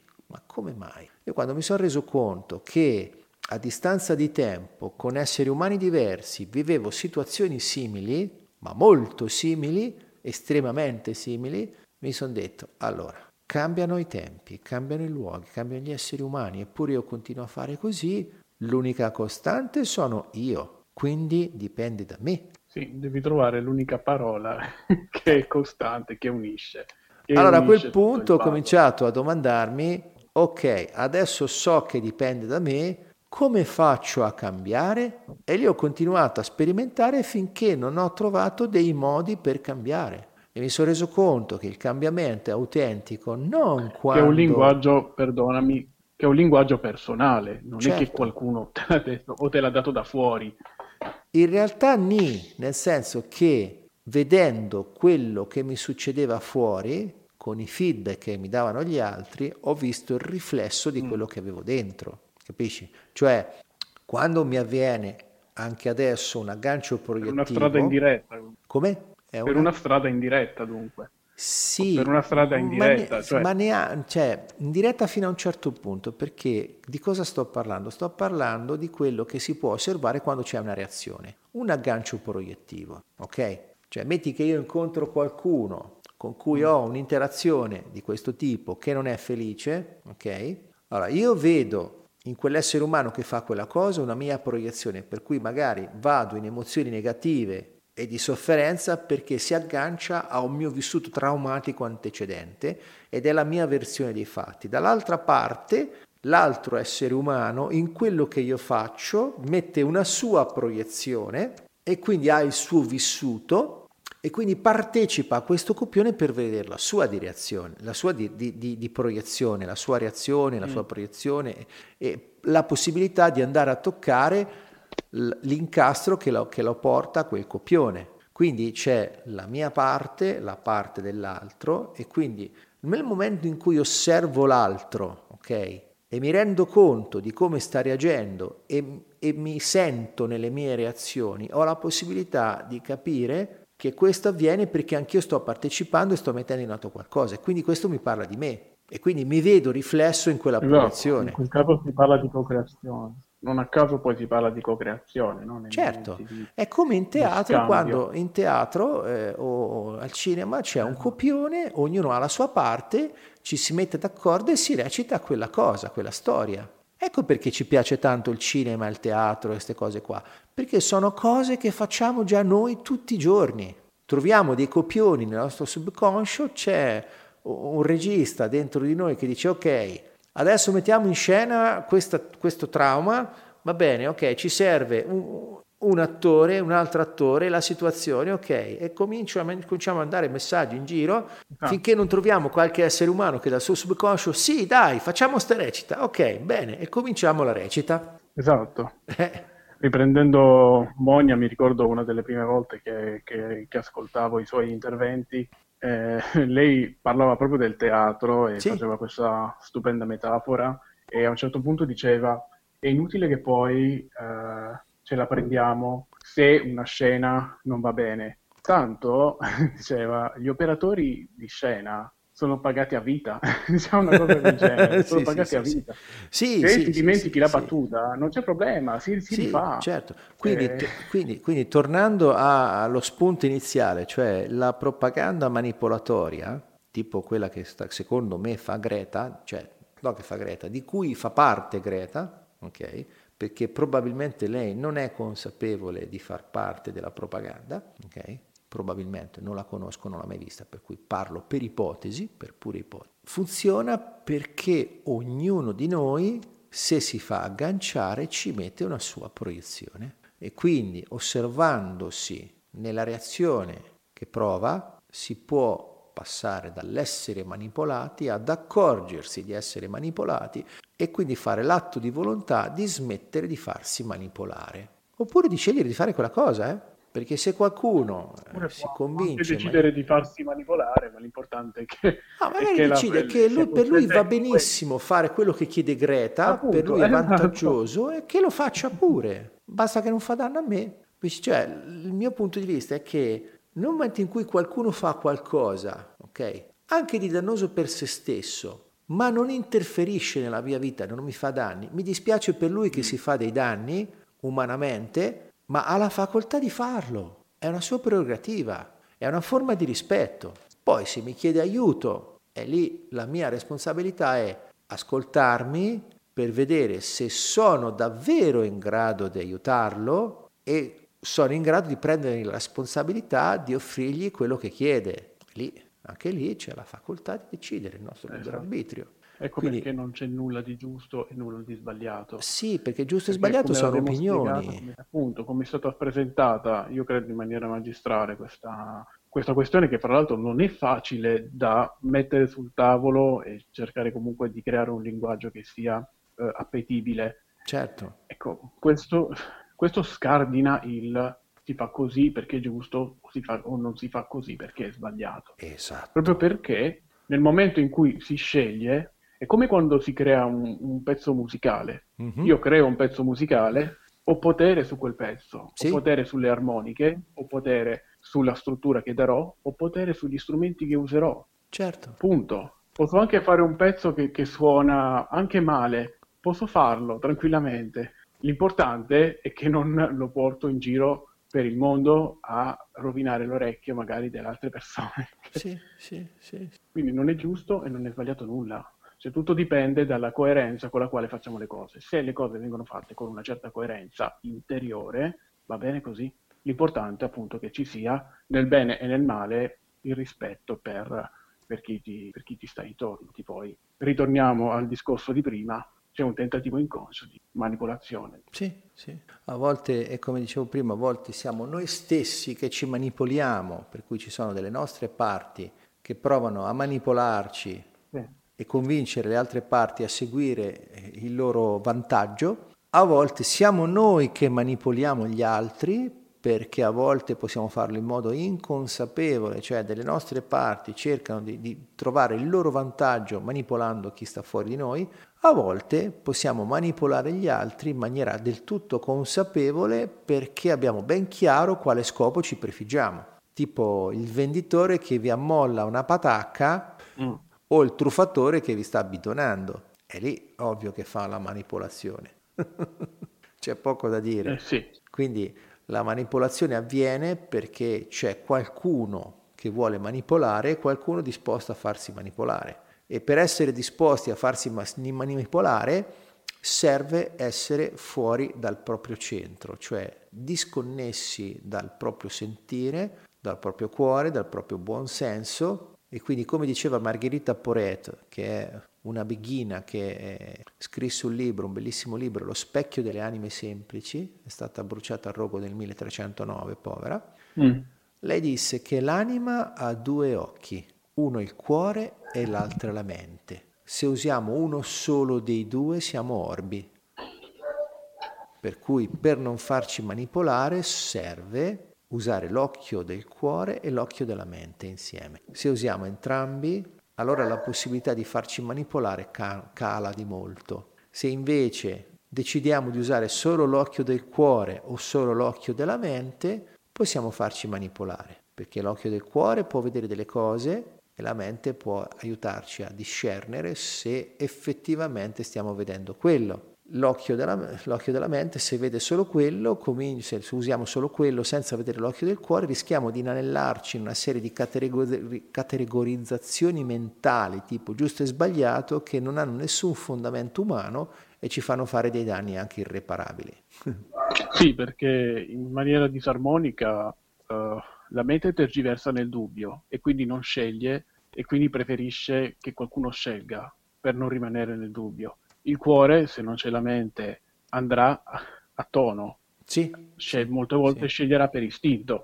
Certo. Quindi è molto meglio se ci sia, che, che ci sia la, la, la, presenza e con la collaborazione di uno che tira e l'altro che, che, che spinge, sì. a seconda poi sì, delle, delle situazioni. Me- anche lì ecco, si parla di condivisione e di co-creazione. Certo. D'altronde se non co-crea l'anima, non credo chi può farlo. Ah beh insomma. sì, eh, secondo alcuni eh, L'anima è il motivo per cui siamo scesi. Cioè il paradigma è che secondo molti, e probabilmente a mio avviso è così, non ho ragioni scientifiche per dirlo, ma eh. noi non siamo esseri corporei che vaneggiano di un'esperienza spirituale, ma siamo entità spirituali che hanno deciso di venire a fare esperienza su questo piano materiale. Sì. Questo è un mio Sono sentire, d'accordo. non ne ho prove, non ne ho certezze, e eh. quindi mi piace sentire... Cioè, a me piace. Quando penso questo provo piacere, piace. per cui eh. è quello che è. per cui il mio cuore... Io dico molto, sì? molto semplicemente, io dico, quando parlo di me, io sono solo una, una scusa che, che, l'universo ha per raccontarsi una storia. Ah sì, bellissimo, bellissimo, bellissimo. Molto tranquilla. Siccome sì, non sì, c'è sì. un altro Paolo, devo fare io il Paolo per coprire quel buco, altrimenti l'universo non ha la storia da raccontarsi.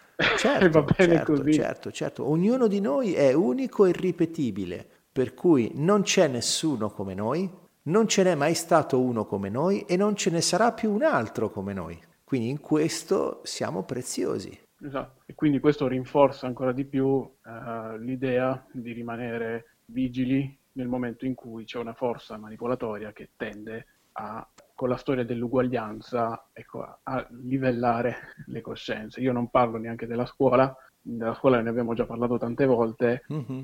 e credo che la scuola sia un'istituzione che eh, fondamentalmente a livello strutturale, strutturale è rimasta eh, quasi alla, alla, fine del 1800, sì, sì, con, sì, quando, ecco, quando, si parlava di rivoluzione industriale. Ecco. Io credo tu... che la scuola debba riappropriarsi proprio di una parola che tu hai usato durante la trasmissione, che è educazione, laddove educazione appunto sta per tirare fuori l'unicità della persona, invece di creare eh, ma quello delle purtroppo, quello purtroppo non è lo scopo della scuola. Come hai, notato, come hai detto ma... bene, la scuola è nata con la rivoluzione eh, industriale, quindi è nata per creare operai Sarebbe molto bello vedere l'etimo di scuola a questo punto.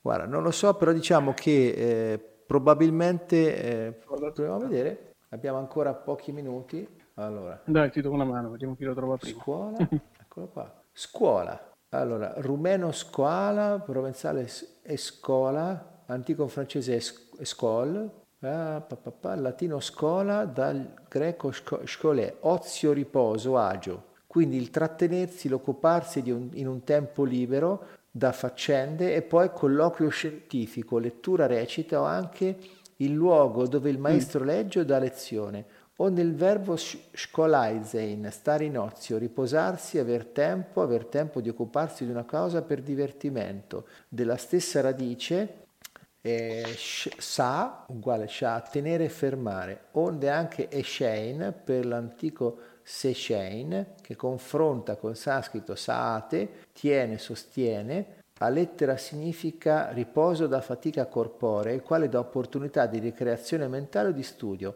donde il vocabolo viene trasferito al luogo in cui i maestri e i loro scolari si raccolgono per fini di istruzione. Altri con, gran, altri con grande tor- tormento della radice si studia per porre scuola accanto al latino discere, imparare, ma francamente giova accettare la prima ipotesi, ripensando che pure i latini ammettevano che nel vocabolo scuola è idea originaria di ozio, di riposo e di quiete, tanto vero che negli stabilimenti termali lo spazio attorno alla vasca a pollevarsi, scola labri, labrum vasca, dove i bagnanti stavano seduti aspettando che venisse il loro turno, luogo dove si insegna e si impara arte e scienza. Per cui diciamo che anche la scuola è stata manipolata perché la scuola non è per niente sì, riposante. Eh, sì, Anzi, la scuola come è nata nel... E tra l'altro nella scuola in cui eh, siamo stati educati non ci sono maestri, ci sono professori. Eh sì, professori. Il professore cos'è? È qualcuno che professa, mentre il maestro Professa. è qualcuno che fa. Il maestro, in un caso nel ballo, si parla di maestro di danza perché il maestro che insegna una danza è perché lui per primo la sa ballare e mostra eh, agli sì. altri quello che si fa. Invece il professore parla di nozioni che poi non applica, è un po' la dicotomia che c'è stata con eh, l'introduzione delle, delle, delle, università dove quelli che poi si sono chiamati filosofi in realtà erano esperti dei testi di filosofia, non erano dei maestri di vita sì. come i filosofi antichi. e quindi ecco, la scuola, la scuola cioè, Tempo libero da faccende, poi colloquio scientifico maestro. Ecco perché, per esempio, adesso questo mi spiega, mi dà ragione del fatto che eh, una mia parte molto bella si diverte ad imparare. Sì, infatti te lo stavo dicendo, è proprio il piacere di imparare. Sì. È un piacere. Tra l'altro, eh, mentre parlavi, c'è una curiosa assonanza tra maestro e mostrare.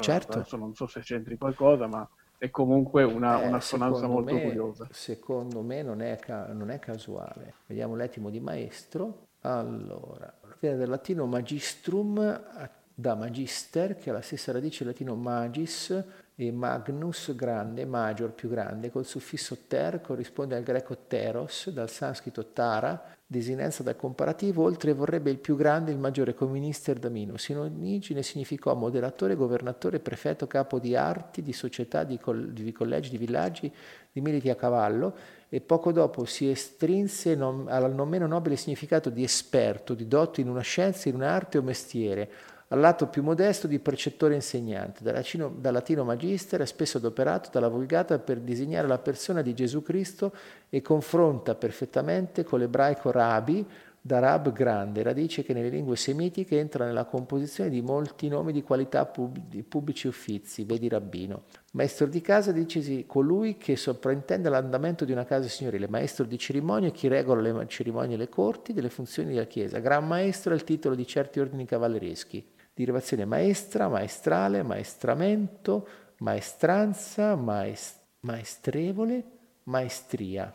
Quindi non so se, diciamo, andiamo un po' mostrare, c'è? mostrare, rumeno monstra, provenzale monstrar, francese monstrer, dal latino monstrare, radice mon, man, pensare, che trovasi in monere, avvertire, far sapere, ricordare, che equivale a eh, far pensare. Moyan accanto a Meinen, Maem, ridoramente, da monito, cifra, mostro. Indicare, editare posto sotto gli occhi altrui, esporre, rendere evidente, provare che quanto, è, che quanto dire palesare agli occhi dell'intelletto. Derivazione mostrabile, mostramento, mostranza, rimostranza, mostrativo, mostratore, mostratrice, mostrazione. Onde di mostrazione, mostreggiatura. Quindi è, mostrare è più collegato al... Eh, a rendere evidente. Diciamo che un maestro ti eh, mostra sì, come fare diciamo le cose, che... sono molto vicine. Sì, sì. Ah, prima hai detto anche far sapere che comunque... Sì, sì, far sapere certo ricordare senso. che equivale a far pensare. Man, infatti man è pensiero, man in sanscrito mi sembra che significa eh, mente. Sì. E quindi eh, poi prima avevo trovato, mi, mi, ricordavo, prezioso che abbiamo detto prima, per esempio in Tibet un titolo che si danno ai religiosi è di Rinpoche, scritto Rinpoche, mi sembra mm-hmm. si dica Rinpoche, che significa appunto prezioso, quello prezioso. Quindi quando vedete eh, Tizio Caio Rinpoche è perché gli hanno dato l'appellativo di prezioso perché si è distinto per le qualità che i buddisti amano.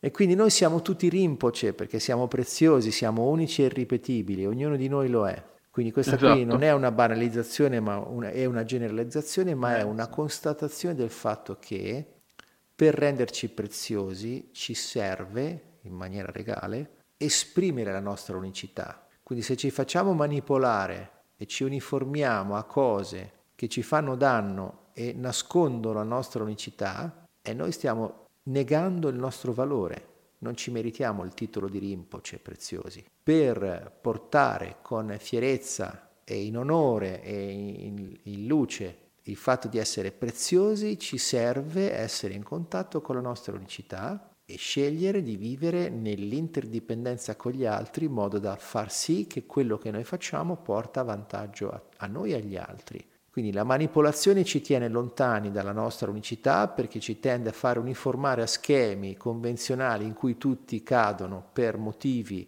che non sono nobili, motivi di eh, vantaggi da parte di altri, vantaggi che poi si risolvono in svantaggi per chi è manipolato. E quindi per scoprire una manipolazione la cosa, la cosa più utile è domandarsi che cosa sto provando in questo momento Faccio questa cosa dietro quale motivazione, con quale spinta. E questa cosa che vado a fare produce effettivamente gli effetti che mi vengono illustrati da chi tenta di manipolarmi? Perché se chi ci profila una cosa, ci dice una cosa, ci fa una proposta, ci dice la verità e ci dice in maniera onesta che cosa succede andando a fare quello che lui propone, mi sembra più qualcuno che sta cercando un accordo, non una manipolazione. Se invece qualcuno ci prospetta una situazione, un qualcosa, un, un agire che poi scopriamo che non porta gli effetti che ci avevano